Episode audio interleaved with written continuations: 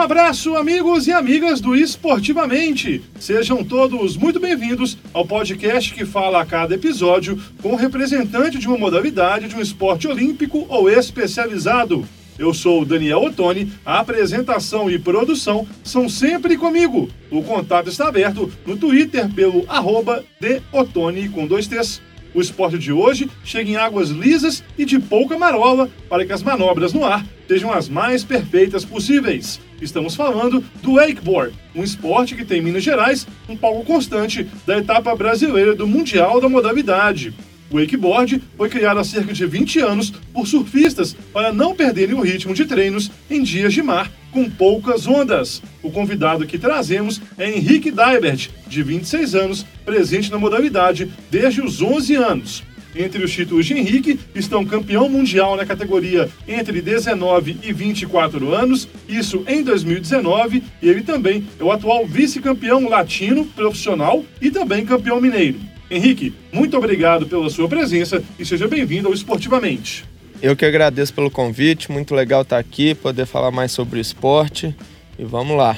Uma pergunta que eu sempre faço para a turma para quebrar o gelo é entender como que começou no, na modalidade, é, quem que introduziu, quem que apresentou, na sua família tem outras pessoas que andam de wake, conta um pouquinho para a gente da sua trajetória. Então, comecei a andar de wake em 2007, mas meus pais já esquiavam, andavam de wake em 1995, 97, ali no Clube Serra da Moeda, na Lagoa dos Ingleses. Então eles eram sócios do clube, é, acabaram vendendo a cota naquela época, ficaram um tempo sem ir e adquiriram novamente a cota em 2006. E eu sempre via aquela prancha antiga do meu pai guardada na garagem, falava que eu queria andar, queria andar, até que a gente comprou a cota de volta, começou a frequentar o clube e primeiro dia que eu tive a oportunidade eu tentei. E quando você falou aí da, do ano em que seus pais é, já andavam, já era o mesmo esporte ou era um esqui aquático, era diferente? Ah, era bem diferente, os barcos não eram tão especializados para o esporte igual hoje, mesmo os barcos que eram feitos para o esporte não tinham uma onda tão boa, um espaço tão bom no barco e eles faziam embarco de passeio mesmo, a prancha muito antiga, totalmente diferente, a quilha gigante, prancha grande, a bota era só uma sapata que se enfiava no pé. Hoje em dia a tecnologia mudou bastante, né? Entendi. Agora, seus pais chegaram a competir profissionalmente, como é o seu caso, ou era um, um hobby? Não, somente um hobby mesmo. Passeio. E tem outras pessoas da sua família, irmãos, irmãs que também andam de wake, ou foi só o seu caso? Não, na família só eu mesmo. E o que que permitiu aí que você é, avançasse no wake, se tornasse um profissional, é, fosse além ali de um, de um simples hobby? Ah, desde pequeno, tudo que eu começava a fazer, tipo, jogava futebol, queria ser o melhor, jogava fominha, não sei o que, jogava o dia inteiro. Então no wake não foi diferente. Eu peguei, comecei a andar, eu queria evoluir. De qualquer jeito, pesquisava vídeo, sempre corri muito atrás de ficar bom. Então, minha mãe sempre me apoiou muito nessa questão de mandar para as clínicas de wake, fiz muita aula fora também, morei três meses em Orlando. É, logo no começo andei muito com o Marreco, que é de São Paulo, isso ajudou bastante. E aí acabamos adquirindo um barco para eu treinar, e aí fiz muitos amigos do Wake que a gente treinou junto e sempre dei sequência tentando cada dia ficar melhor. Marreco é o famoso Marcelo Giardi, um dos grandes nomes do wakeboard brasileiro, já com participações representando o Brasil em jogos pan-americanos. E quando que você viu que era uma coisa que podia levar a sério, que você tinha esse interesse de levar mais a sério, de ser profissional? Teve um momento de virada ali que você percebeu? Então, teve um momento ali aos 14 anos que eu dei uma. Eu tive uma evolução muito rápida. Então, eu aprendi uma. Todo dia que eu ia andar, aprendi uma manobra nova. Falei, uai, dá para ficar bom. Então, continuei treinando, tentando manobra nova todo dia. E no primeiro campeonato que eu entrei na categoria profissional, eu já peguei pódio em segundo lugar. Então, meu primeiro campeonato na profissional já pódio e nunca mais desisti, sempre tentando melhorar. Nos últimos anos, o Clube Serra da Moeda, lá na Lagoa dos Ingleses, Nova Lima, se acostumou a receber o Campeonato Mundial, a etapa brasileira do Campeonato Mundial. Tive a oportunidade de cobrir algumas dessas etapas quando eu trabalhava na extinta revista Raga. E agora esse campeonato volta a acontecer nos dias 13 e 15 de maio. Certamente, provavelmente, esse podcast vai ao ar depois deste evento, mas tem uma pequena mudança. A gente estava conversando antes aqui que não é a etapa brasileira do Mundial. Esse ano e nos anos anteriores tem uma, uma pequena mudança. Conta pra gente quais são as mudanças no formato e também nesses convidados aí, Henrique. Então, já tem muitos anos que a gente tem a etapa ou do brasileiro, ou tinha mineiro aqui também no Serra da Moeda, e sempre foi a melhor etapa. Então, desde o começo, a etapa mais legal, a festa mais irada aqui do, do circuito era BH. E aí o campeonato cresceu bastante e algum, várias etapas foram uma da etapa do, mundial, do circuito mundial. Mas esse ano vai ser mais legal ainda, que eu prefiro, é o Pan-Americano, onde você vai representar seu país, vem as, as equipes dos países. Então, no final do evento tem o pódio por país. Você vai estar pontuando pelo seu país, dando a medalha à equipe. E eu acho isso muito mais legal do que você ir lá e competir sozinho, si por si. E vai ser muito legal por ter dois anos já sem o evento, 2020 e 2021 não tivemos. Está todo mundo super animado aqui para o campeonato, treinando muito. É, a festa também sempre muito grande, já até esgotaram os ingressos e vai ser muito legal. E o que, que você pode dizer dos concorrentes do Brasil dentro do Pan-Americano? Quais são os países que podem dar mais trabalho aí, que incomodam mais? É, sempre os Estados Unidos está ali, né? Todo esporte eles são líder no Wake não é diferente, então favorito eu diria que Estados Unidos, algum americano, até por eles terem muito mais atletas andando lá, qualquer um que vier de lá do topo é grande chance de vitória, né? Mas o Brasil tem bons representantes, eu vou fazer meu melhor, posso conseguir pegar uma medalha, temos gente andando muito bem aqui no Brasil também agora. E ali tem dois argentinos também, gêmeos, que estão andando muito bem, nível gringo mesmo, estão até morando em Orlando, treinando lá com, com os americanos, australianos. Então eu diria ali que Brasil, Argentina e Estados Unidos no pódio é meu palpite. Mencionou aí os argentinos treinando em Orlando, você também teve essa oportunidade. O que, que Orlando tem de especial ali para atrair a turma? É, Orlando é a capital mundial do wake. Lá tem um lago a cada quarteirão praticamente, então todo, todo mundo consegue ali uma casa na frente do lago, o que já facilita muito você estar tá perto do, de onde você vai treinar. E verão lá 40 graus, né? Então o dia inteiro na água. O pessoal muda para lá para treinar, faz três sessions por dia. Isso aí para sua evolução é essencial. Andar muito, água quente, calor e morar na frente do lago. Que lembranças que você tem desse intercâmbio que você teve lá, as evoluções, o que, que te permitiu ir lá? Foi o contato de alguém que te ajudou? E como é que foi seu desenvolvimento? Como é que você foi para lá e voltou de lá? É, eu fui para lá pensando também muito em fazer uma aula de inglês, melhorar meu inglês e morei numa casa na frente da lagoa desse estilo. Morei com um técnico de wakeboard que chama Glenn Fletcher e ele fazia o plano de evolução para você fez um plano comigo das manobras que eu queria acertar e todo dia a gente focava em uma e a evolução foi gigantesca. Cheguei lá sem mandar 720, saí com três diferentes. Então é outro mundo. Se quer evoluir, ver que a criança está indo bem, está em qualquer lugar do mundo, o pessoal manda para Orlando. Algum outro intercâmbio que foi marcante para você, que você teve oportunidade de absorver com experiências tanto dentro como fora do país? Ah, na água, assim, não muito. Eu gosto muito de. Eu já morei em São Paulo também. Morava lá com Marreco. E lá até hoje é assim o lugar que mais tem gente praticando. Tem mais lagoas. São Paulo tem ali perto de São Paulo umas quatro lagoas bacanas. Então tem muito mais barco para andar, mais galera reunida querendo evoluir no esporte. E o ano que eu morei lá em 2012 também foi muito bom para minha evolução. Lá é onde? No interior de São Paulo, que o Marreco mora, é perto de Campinas, onde que é lá? É Bragança, Bragança, Bragança Paulista. Paulista. É uma represa fica a uns 20 minutos da cidade de Bragança. Agora, nas etapas brasileiras do Mundial de Wakeboard que teve aqui, com a presença de gringos como australianos, norte-americanos, é, alguns japoneses, que são algumas das maiores referências dentro do wakeboard, é, você conseguiu aprender observando esses caras de perto aqui na Lagoa dos Ingleses. Essa turma permitiu abertura para conversar, para trocar ideia. Queria que você falasse um pouco da experiência e desse contato direto com os gringos aqui na Lagoa dos Ingleses. É sempre muito bom você competir e ter alguém acima de você para você se espelhar e querer crescer, né? E no wake, a maioria das pessoas, todo mundo é muito amigo, assim, ninguém não tem essa de, tipo, o cara é metido, tá? Um ou outro, muito raro. Então, o contato ali é muito fácil, você acaba ficando amigo de todo mundo. Além da etapa daqui, que tem muita gente que anda muito bem, tudo, participo de muitos campeonatos internacionais. Então, todas essas etapas ajudaram muito a você observar os, qual é a estratégia deles, qual manobra você precisa para estar tá lá no topo e te fazer evoluir.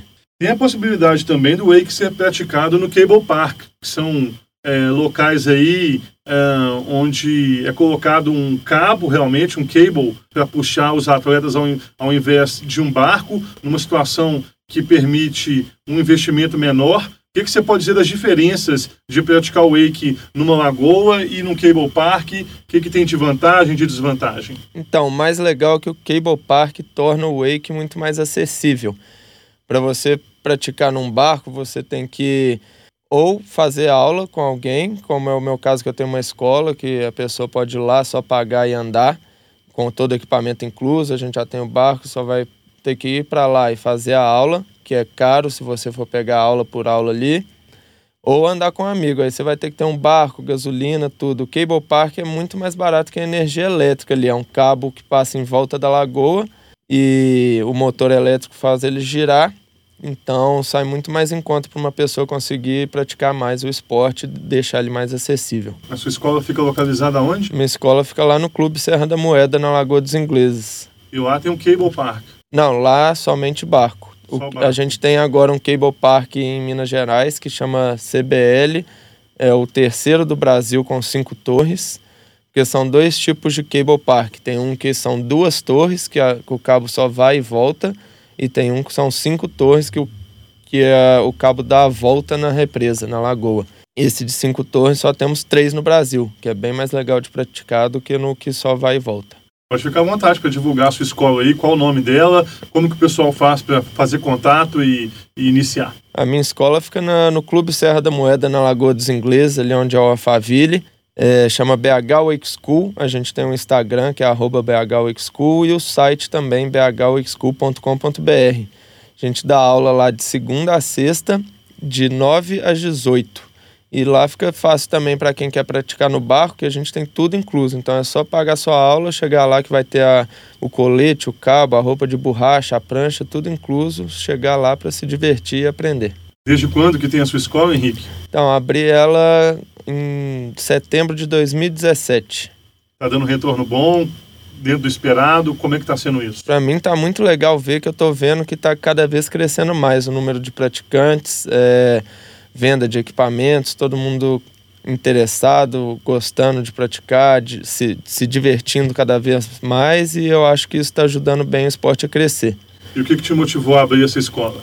Ah, eu sou um cara que eu não gosto muito de trabalhar dentro de escritório, né? De ficar fechado, nunca gostei de ficar fechado na sala de aula.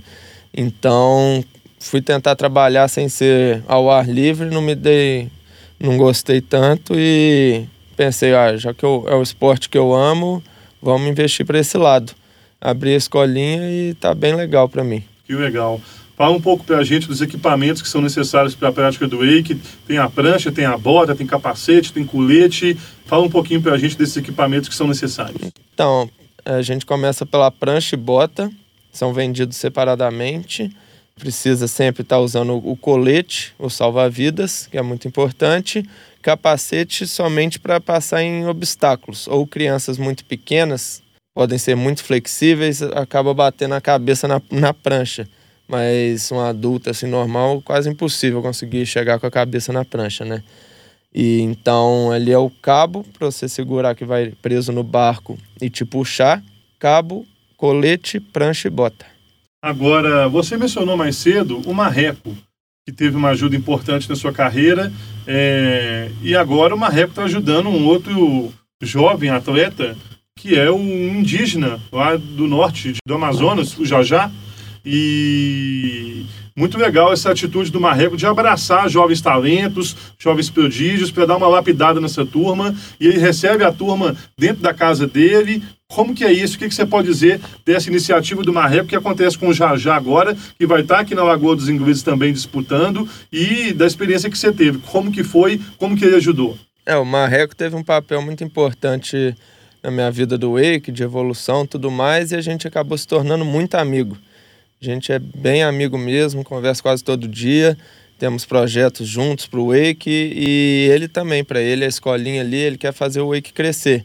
O sonho dele é ver o Wake gigante e o que ele fez com o Jajá foi muito legal. O Jajá é de Manaus, indígena, fazia, tentava fazer o esporte como desce, fazia a própria prancha, puxava em bote pequeno.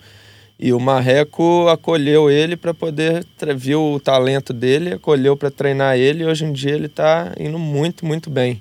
Está fazendo as viagens com a gente para representar o Brasil fora, no Pan-Americano, em Latino. E é a grande promessa aí.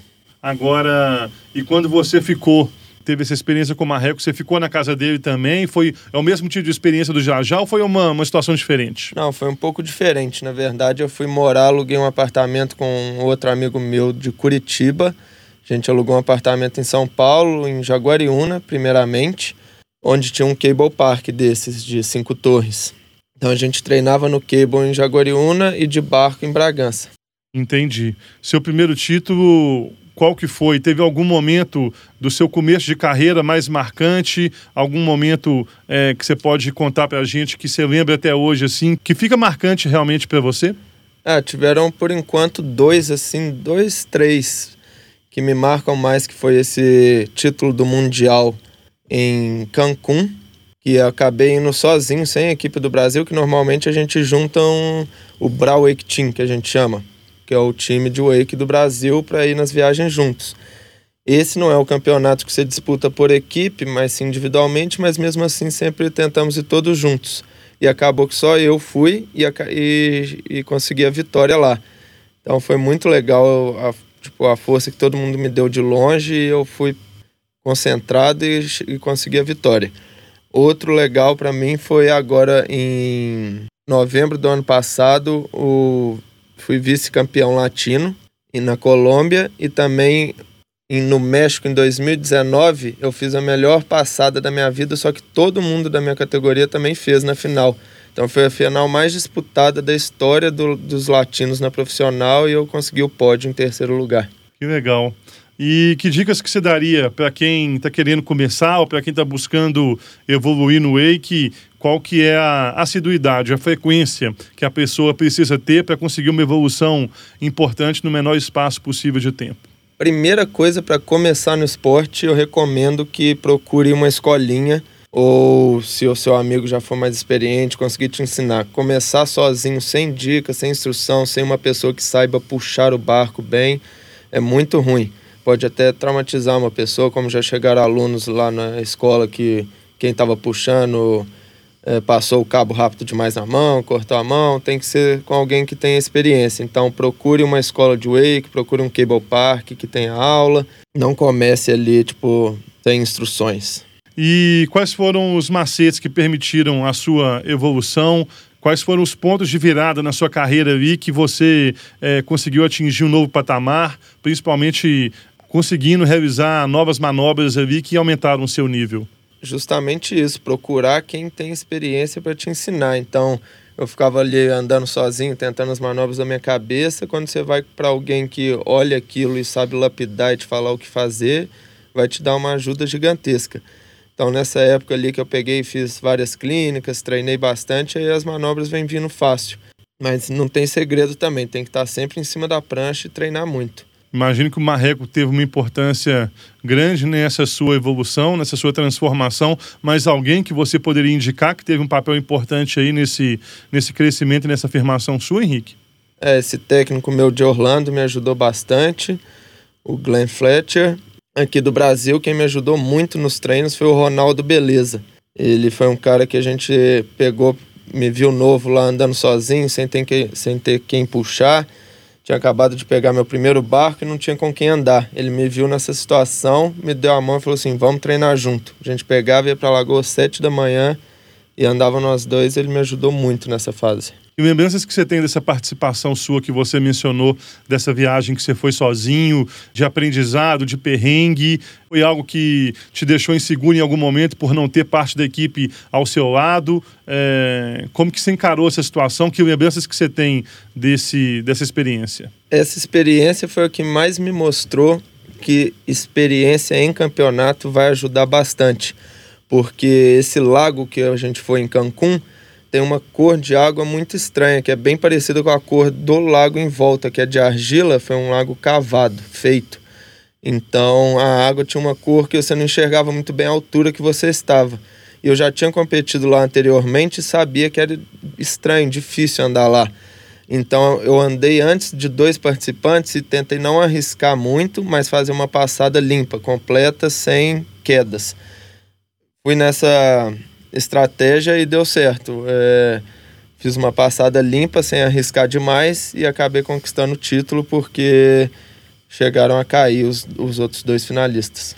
E era tranquilo para você terminar uma volta e não ter com quem conversar, não ter ali talvez alguém para dividir as experiências, para tentar melhorar para uma próxima volta? É, o é, que, que você pode dizer desse, desse momento entre uma volta e outra sem ter com quem dividir e ter que ser você com você mesmo para saber ali o que assimilar, o que melhorar? Ali hoje em dia com a tecnologia tá mais fácil, né? Então saía da água, peguei o telefone, liguei pros meus amigos, pro, pro a meu, um dos meus melhores amigos é sócio que treinava comigo, pedi as dicas, falei o que, que será que eu faço, não sei o que, encaixei a passada, fui lá, fiz, deu tudo certo e para comemorar do mesmo jeito.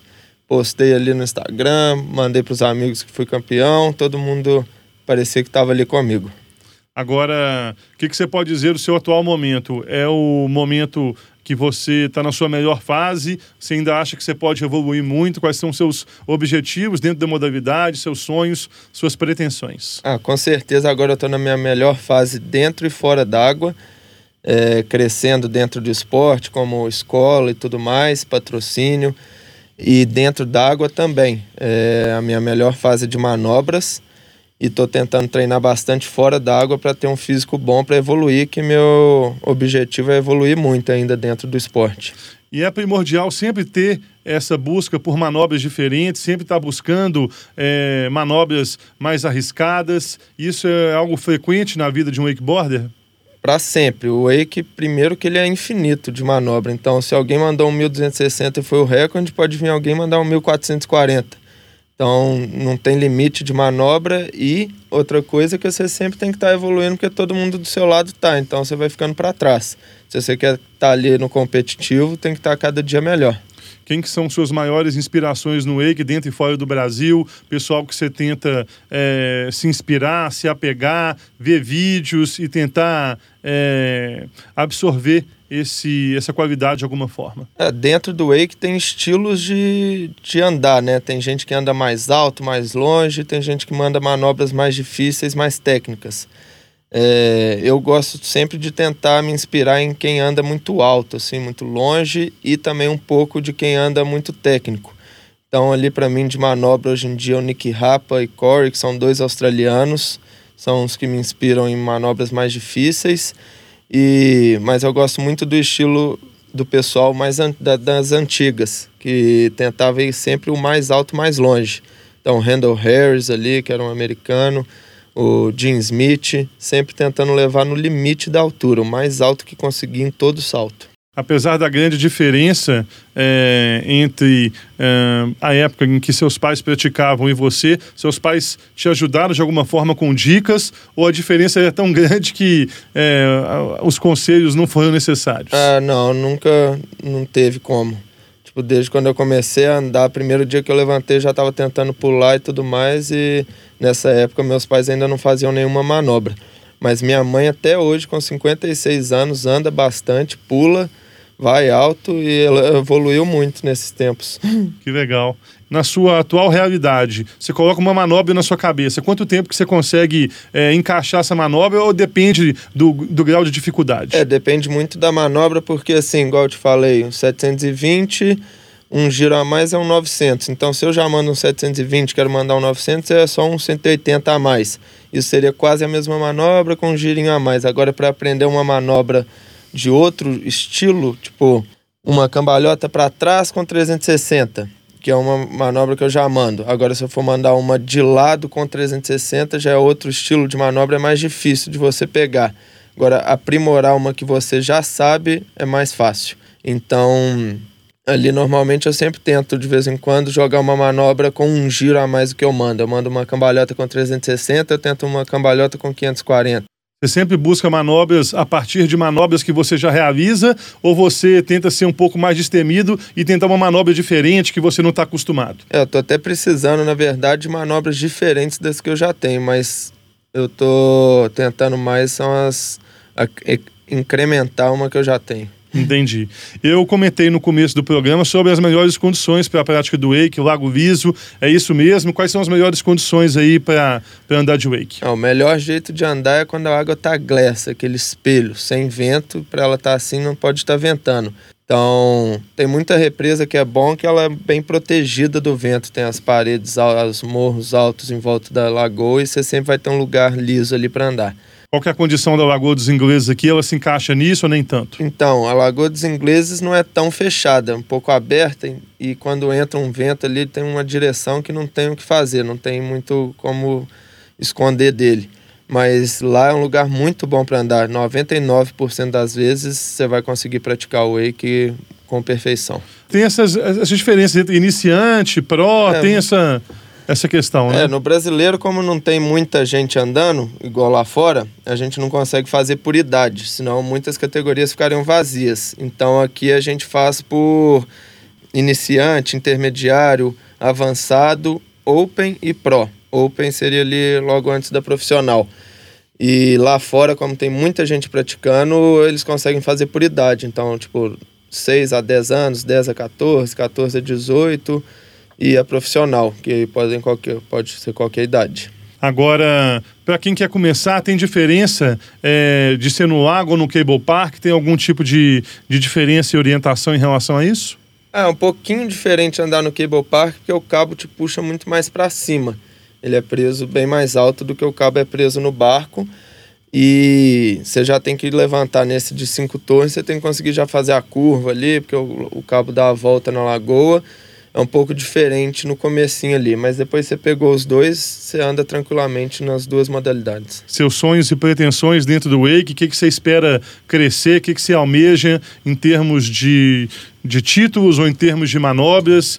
Quais são suas pretensões aí a curto e médio prazo? A minha pretensão a curto prazo agora é dar uma evoluída, é, treinar bem fora d'água para estar com um corpo bom e evoluir bem dentro da água e eu quero passar um tempo aí sendo um, um dos melhores do Brasil ou o melhor no Brasil na categoria profissional. Os treinos fora da água que você mencionou agora, quais são os treinos que você realiza, além da parte física de academia, talvez de pilates? Quais são as atividades que você realiza fora da água para conseguir ter um bom desempenho? Então, é muito importante você conseguir ter um preparo físico bom de é, aeróbico, porque ali no wake é muita manobra uma atrás da outra. Então a sua respiração tem que estar em dia ali, o seu preparo físico e, e de força mesmo também. Sua perna tem que estar muito forte, glúteo para segurar os pousos, né, a pancada ali. Ombro para segurar o cabo e tudo mais. Então eu tento preparar na academia e um aeróbico ali, que eu tento fazer uma natação, um basquete. A gente está caminhando para a nossa reta final. Eu queria deixar uma palavra final para você divulgar novamente sua escola, possíveis patrocinadores e agradecer sua presença e seu tempo de estar aqui na redação com a gente, Henrique. Eu que agradeço muito pelo convite. Queria chamar todo mundo aí para experimentar o Wake, quem nunca fez, para conhecer, é, ver o tanto que esse mundo do Wake é legal e é saudável, o tanto que é bom estar em contato com a natureza ali. Você vai para a lagoa, ali no meio do mato, as árvores é o esporte da minha vida, né? Então eu sou suspeito para falar, mas é muito, muito legal e recomendo vocês procurarem a BH Wake School para ter essa primeira experiência na água. Pessoal que quiser achar a BH Wake School no, no Instagram, arroba BH Wake School. Temos no Instagram e o site também, bhwakeschool.com.br. E o seu Instagram qual é? O meu Instagram é Henrique Daibert. Com... Nele lá também eu tenho divulgado a escolinha. Conteúdo no final. Isso. Tá joia. Pessoal, esse foi Henrique Daibert, wakeboarder de 26 anos, que tem alguns títulos importantes na carreira, vice-campeão latino-americano, campeão mineiro, campeão mundial também na categoria entre 19 e 24 anos e certamente uma das referências neste torneio que teremos na Lagoa dos Ingleses, que a gente espera que seja uma frequência, uma constante, que a Lagoa dos Ingleses, o Clube Serra da Moeda, siga recebendo potencialidades e grandes nomes do wakeboard de dentro e fora do Brasil. E a gente volta com um novo episódio do podcast Esportivamente daqui a duas semanas. Um abraço, pessoal, e até a próxima!